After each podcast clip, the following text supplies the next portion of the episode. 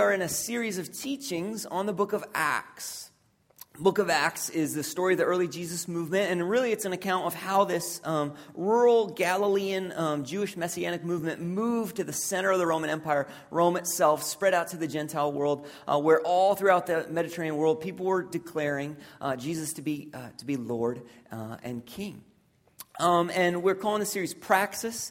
And today we're picking up, um, we're going to be in Acts 24 22. So if you want to uh, flip in your Bible and kind of put a finger there, um, you can head there now. Acts is way to the right in your Bible. It's after John and before Romans. Uh, but before, uh, so Acts 24 22 is where we're going to be starting today. But I want to give some context for how we got there first. So last week, uh, we were, I think we were in chapter 20, 21, somewhere around there last week, and we were with Paul, this leader in the early Jesus movement, and he was on his way to Jerusalem. And he said, I'm going to Jerusalem. I'm compelled by Jesus to go to Jerusalem, and I don't know what's going to happen to me there. I just know I have to go there. I need to share about Jesus in Jerusalem. And Jerusalem at this time, it's around the year 56 AD, Jerusalem is dangerous particularly for people who, like Paul, had this outreach ministry to Gentiles, to non Jews. There was this deep ethnic tension in Jerusalem in the mid 50s AD. There was a, in Jerusalem at this time, uh, there's this group of, uh, of kind of this, this group of rebels called Sicarii. And uh, the Sicarii were against any of their countrymen who, who collaborated with, who aligned themselves with the Gentiles, the Romans in the land. And the, the Sicarii were known to carry out murders in broad daylight in the temple. In fact, during this time, one of the high priests was murdered during the day in the temple at the center of Jerusalem for collaborating with the Gentiles. That's kind of the, the atmosphere, the boiling pot that Jerusalem is. And Paul says, I, I have to go, I have to go to Jerusalem. I gotta tell people about Jesus. And, and remember, Paul, he is reaching out to the Gentiles. And so all his friends are like, this is going to be dangerous. This is going to be dangerous. Well, he gets there. He gets to Jerusalem, and there are some there's some Jews from the province of Asia, not Asia as we think of it today. The province of Asia is uh, what we would call Western Turkey today. It's where Ephesus was, and some of these Jews from the province of Asia recognize Paul. And so, about a week after he arrived, Paul's up in the temple area, and these Jews recognize him. And they say, This guy, this guy, he is not sticking to the traditions of our ancestors. He's going around telling Gentiles they can be part of our people, that now Jews and Gentiles make one people under Messiah Jesus. And, and they start a riot in the temple says the riot got to such a point where, um, where the Roman soldiers there in the Antonia fortress looking down on the temple, they have to rush in and they have to carry Paul out of the mob so he doesn't get torn apart.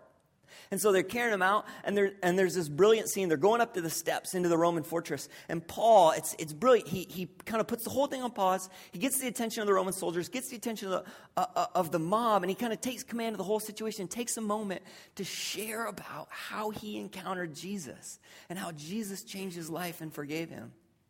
And how Jesus commissioned him to go and announce this good news to the Gentiles which only inflamed the mob further. And they just, they fired him up, and the soldiers like, get him out of there. And uh, the, soldier, the, the Roman commander is like, I don't know what to do with you.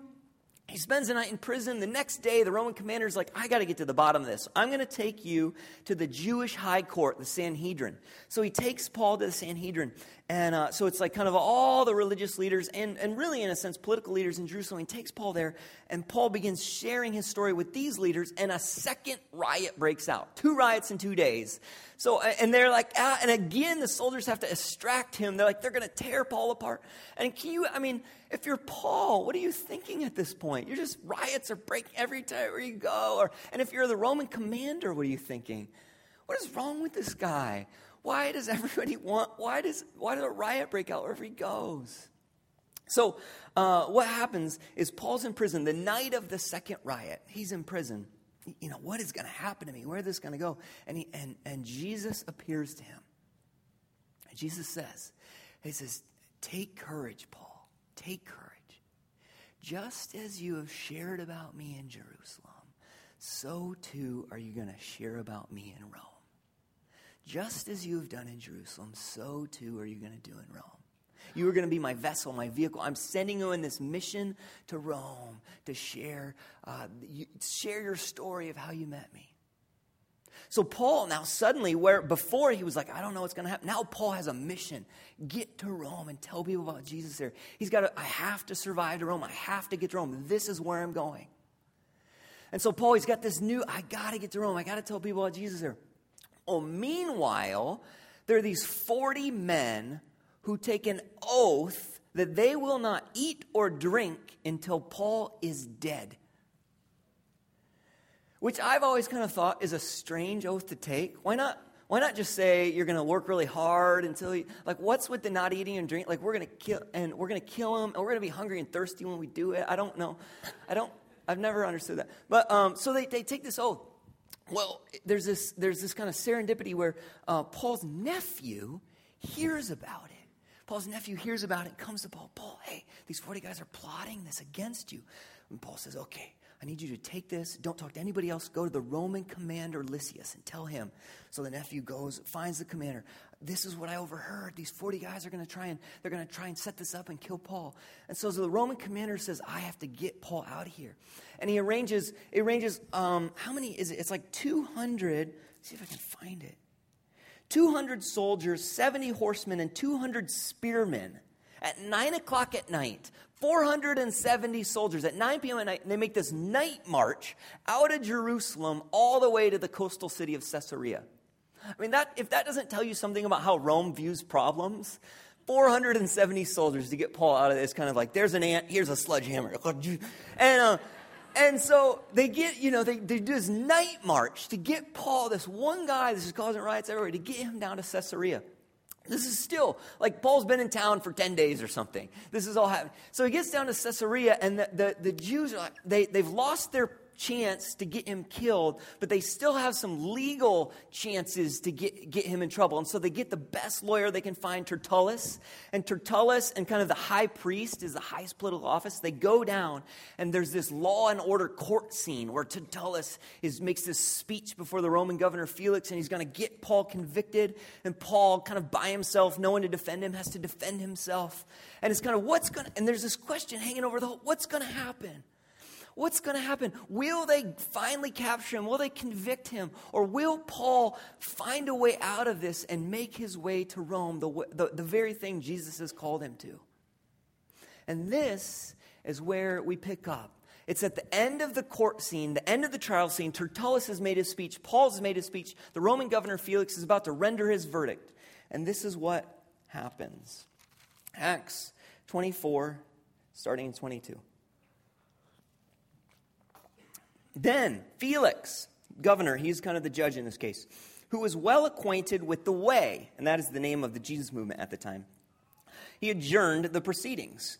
And he said, When Lysias the commander comes, I will decide your case. He ordered the centurion to keep Paul under guard, but to give him some freedom and permit his friends to take care of his needs. Several days later, Felix came with his wife Drusilla, who was Jewish he sent for Paul and listened to him as he spoke about faith in Christ Jesus.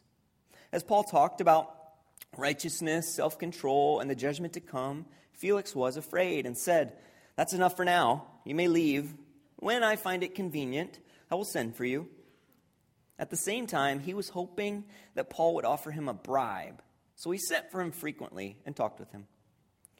When two years had passed, Felix was succeeded by Porcius Festus. But because Felix wanted to grant a favor to the Jews, he left Paul in prison. When two years had passed, two years. I mean, can you even imagine? I mean, it's, it's, it's like this, this, you know, in Paul's life, it's nonstop action. He goes to, he goes to Jerusalem. There's one right. The next day, there's another right. Then a night march to Caesarea. This trial scene. What's going to happen? Is he going to survive? He's going to make it to Rome. And then all of a sudden, Governor Felix is like, yeah, I don't feel like dealing with this. So I just go sit in prison for a while. It's just the whole thing just puts the whole thing on pause. Paul, he's got this, he's got this mission. I have to get to Rome. I have to share about Jesus in Rome. I have to survive. These people are trying to get me. And he, and he runs into Governor Felix, and, and the Governor Felix is like, you know what? Instead, just why don't you just wait in prison for a couple years? Just pause, stop, time out. penalty box. Have you, have you ever felt like someone or something just put, pressed a pause button on the movie of your life? Just pause. Two years waiting.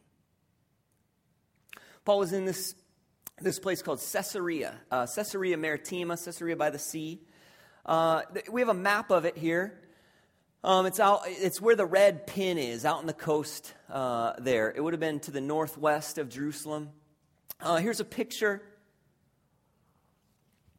That, that kind of spit of land down in the front, that would have been a palace that Herod the Great built that the Roman governors would have stayed in. That's probably where Paul's uh, trial scene took place. You can see out on that spit, there's a rectangle. That's where they had a freshwater swimming pool so they could swim if they didn't want to get salty. This is the Roman governor. And Paul was there for two years. He probably got, I mean, it was probably got ragged and hairy looking. And so I got, I got a picture of, um, that's me and Christy there a couple years ago. That, at that same, it's at the same place, just facing a different direction. Okay, we can go back to that. that um, so Paul, he's there I thought it looked okay at the time.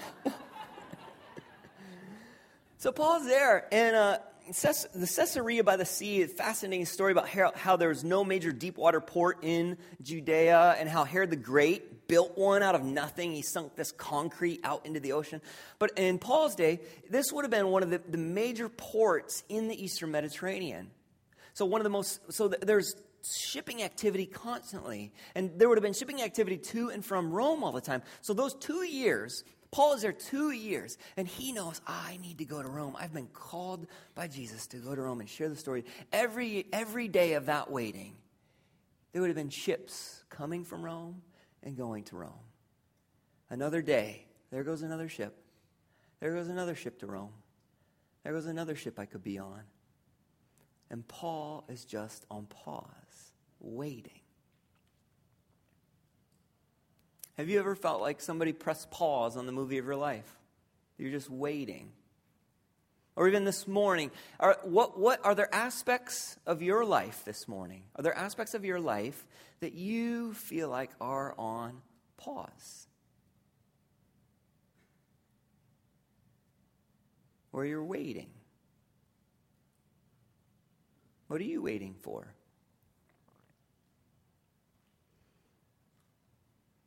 We have all different kinds of waits, don't we? There's some waiting that is just inherently painful.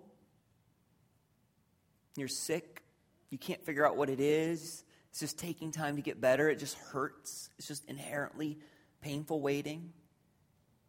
There's some waiting that is you're waiting for a good thing. You're waiting for something exciting. You're waiting to graduate. You're waiting for, for uh, the baby to arrive. You're waiting uh, for your wedding day.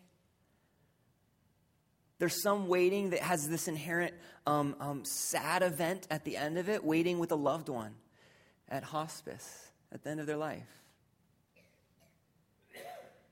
There's a lot of waiting that is inherently uncertain, hoping, waiting for a new job, waiting for what the diagnosis will be. What in your life, when you think about your what aspect of your life this morning do you feel like you are simply waiting? It's on pause.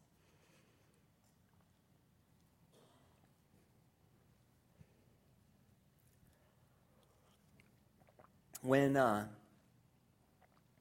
when Christy and I were waiting uh, for the birth of our first child, our, our now eldest daughter, uh, one of us, I'm not going to name names,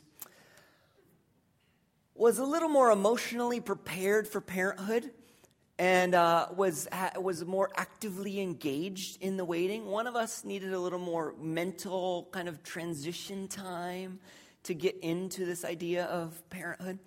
And, uh, and so we're may, maybe it's six months into the pregnancy. And, uh, and one day, um, I, I decide uh, to go drop out, uh, drop by the REI garage sale. So I go by the REI garage sale, and I'm not looking for anything in particular, just kind of, you know, just looking around. And um, I come across this, which uh, is this basically the Cadillac of child backpack carriers. If you're familiar with child backpack carrier, you should come check this out earlier. I mean, it basically has rocket boosters that it makes it easier to carry the, the children in. Um, so I find this thing, and it's on, you know, it's whatever, like 30 cents or whatever it is at the garage sale. And, um, and, uh, um, and so I, you know, I, I, br- I, buy it, I bring it home, and, um, you know, Christy, this is what I found uh, at the, the garage sale. And basically, um, she just starts crying. Uh, which I, at the time, it didn't take a lot to make her cry, the hormones and all that kind of thing. Uh, but uh, it, it wasn't because she was always wanted a backpacking child carrier. That is not why she was crying. Um, she, what it said, uh, it said um, that I was, I'm with her in the wait. That I am, I'm, I'm waiting with you. I'm actively, I'm waiting with you. And um, I couldn't, you know, I couldn't make the baby arrive sooner. Couldn't speed it up, but I could, I could actively wait with her be with her in the wait. I believe that Paul, as he was waiting in Caesarea, uh, that Paul knew um, that God was actively with him in the wait. I believe Paul knew that, that, that while he waited, that Paul, was, that, that Paul knew God was doing something even as he was waiting. God was up to something in Paul's life. That in that waiting time, I believe Paul knew that God was preparing him for what was to come. See, Paul, Paul was saturated in the stories of his spiritual uh, ancestors and the, the biblical story of Scripture. And Paul understood that throughout God's interactions with his people, that oftentimes when someone's literal journey got put on pause, God did some of the most important work in that person's spiritual journey.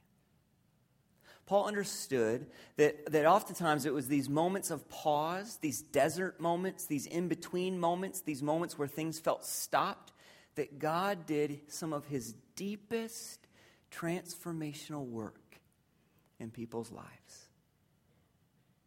Paul knew, Paul knew the stories. Paul knew Moses. Paul knew that, that Moses, that God called Moses to release his people, to lead his people out of slavery in Egypt. But before that, Moses spent years and years and years waiting in the desert as a shepherd. And in that time, God revealed himself to Moses as the one who hears the cry of his people.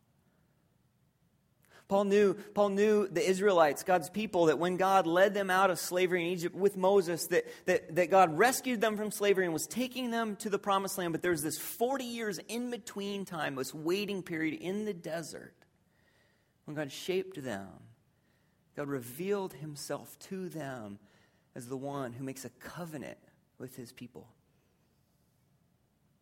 Paul knew David. Paul knew that, that, that God called David to be king of his people. But before David, between David finding out he would be king and actually becoming king, there was these years and years and years spent on the run in the wilderness. And during that time, God revealed himself to David as the rock in times of trouble. Paul knew the Psalms, the, the prayer songs of his people. And Paul, Paul would have prayed the prayer songs. And through the prayer songs, these Psalms, like a drumbeat, was the phrase wait on the Lord, wait on the Lord, wait on the Lord. Paul knew Jesus.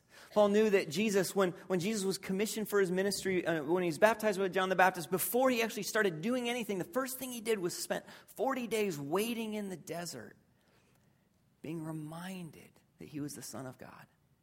Paul knew the teachings of Jesus, that Jesus talked about his kingdom. And when Jesus described his kingdom, he used, he used pictures like the kingdom is like, is like a seed in the earth, the kingdom is like yeast in dough. Images that evoke darkness and stillness and quiet and waiting.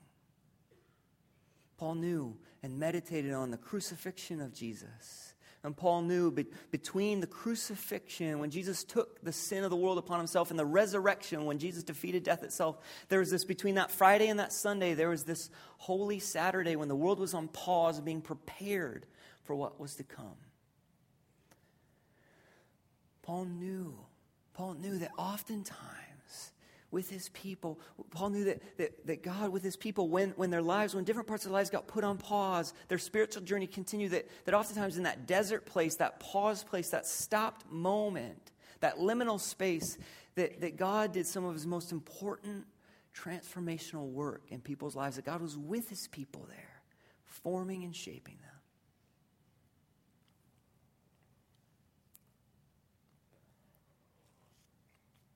We don't like waiting, though, do we? We don't like being present in those moments of waiting. I don't. Maybe, uh, maybe some of you are just fans of waiting. I don't know. How many uh, are there Google Chrome users in here? I know this is a change of topic, but uh, how many know recognize this image? The following pages have become unresponsive. You can wait for them to become responsive or kill them. How many of you, let's be honest, most of the time when given the choice, who chooses wait? Who chooses kill? Oh, yeah, every time. Like, I'm done with you. And it's so satisfying. I, isn't it? I sent, Carlo did the slides this week. I sent him this, and he's like, Tim, the slide, I don't know, somehow the link's broken. It says when pages become unresponsive. No, Carlo, that is the slide. That is the, yeah. We don't like waiting. There was a Houston airport a number of years ago. They had um, they got they were getting all these complaints about baggage claim, and you know the wait's too long, the wait's too long, the wait's too long. So like, okay, we're gonna buy, a, we're gonna hire a bunch of new baggage claim workers, put them in there, and they get their wait time cut down, cut down to eight minutes, as well within what's normal there. And still, complaints didn't stop. You know, the wait too long, wait too long, wait too long. Okay, what's going on? So they go, they're kind of checking things out. And what it is is the gate is right by baggage claim, and so people get off the plane, they walk for one minute, and they get to baggage claim, and they have to wait for seven minutes, and they're complaining, wait too long, wait too long. The, the, so the Houston executives say, I know what we're going to. We're not going to hire any more baggage claim workers. This is what we're going to do. We're going to move the gates to this end of the airport. We're going to move the baggage claim to this end of the airport. They're going to work six times as far. Complaints drop to zero. The, the people, you know, I mean, essentially, people are, yeah, we would rather do pointless walking and feel like we're doing something than have to wait for seven minutes. And, I mean, you know, baggage claim, it's harmless, right? But what is harmless with baggage claim, I believe, could be quite detrimental in our spiritual journey. That we would prefer that we would prefer pointless activity to distract us over being present in the wait. I believe can have spiritual consequences. And if it's true that God is present in the wait, and that God is desiring to do some of his most important work in our lives in the wait, simply busying ourselves up is not going to be helpful with that.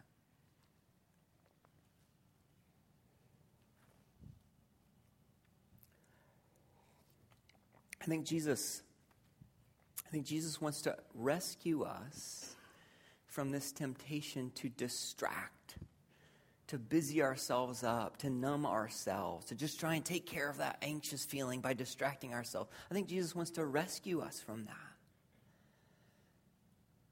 That we could be present to how God is, how that we could be present and aware of how God is with us in the way and what God is desiring to do in our hearts and our souls, how He's desiring to shape us and prepare us for what is to come. I think it, it, Jesus wants to say, hey, the bags are going to get there. That in the most ultimate sense, I have defeated sin, death, and Satan. That the, in the ultimate sense, the bags are going to get there. I want you to be present. I think God is saying, I am with you. I'm with you in the wait. And there's some things I want to do in your heart. There's some ways I want to prepare you for what is to come right now. Would you be with me too? I don't know I don't know your particular wait this morning. I know in our, in our community, I know some of us are, are waiting for the birth of children. Some of, some of us are waiting, some of us are engaged and waiting for wedding day. I know some of us are in jobs we don't love and we're waiting when God's going to lead us out of that job into a new job. I know some of us have loved ones who are very ill and we believe it might end in death and we are waiting with them. I don't, I don't know your particular, I know we have waits in our life. And I believe that as you wait, that you, if you're anything like me, anything like those people in Houston, that you're going to be tempted to distract yourself, to busy yourself, to numb yourself, to just to do anything other than to be present in the wait.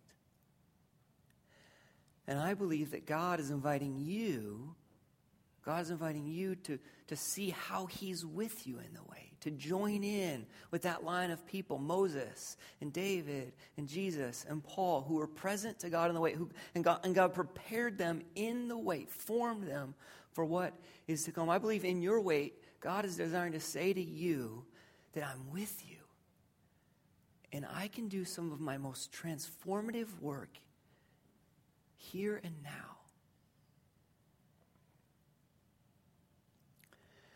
I want to just offer a couple questions for us to reflect on this week. Just to, yeah, just to think about. These would be the two questions. One would be how have you seen God showing up to be with you in your wait? In that, that aspect of your life where you're waiting, have you seen God showing up? How have you seen the kingdom, the kingdom seeds breaking forth?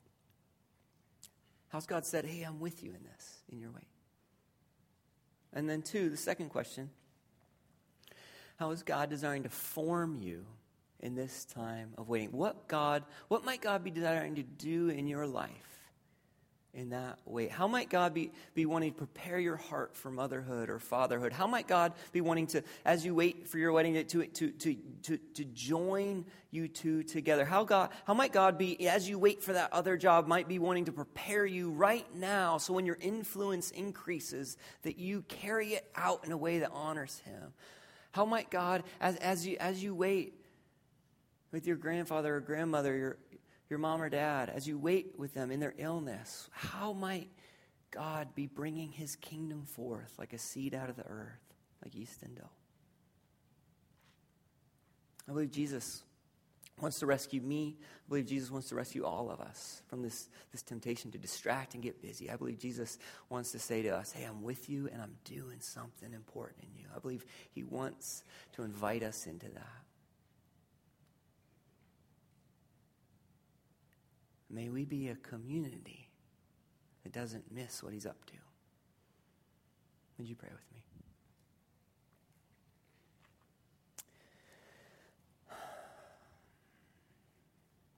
Abba, um, Abba, I'm just reminded, of, Abba, I'm reminded of how you wait on us, that you know what it is to wait. Uh, I picture um, the, the story that Jesus told about the prodigal son and Abba, how you, you, you, you um, keep your eyes on the horizon, waiting for us to come home, expectantly looking for us. Abba, thank you that you wait on us. Abba, thank you that even as we struggle with our waits, um, that you're with us. You're even waiting for us to turn and pay attention to you. We thank you for that. And so, in all of our waits, Spirit, would you uh, would you call our names? Would you lead us? Would you guide us? Would you help us see, Spirit, how you're with us and what, um, what you're designed to do in us in this time? Pray this all in Jesus' good name. Amen.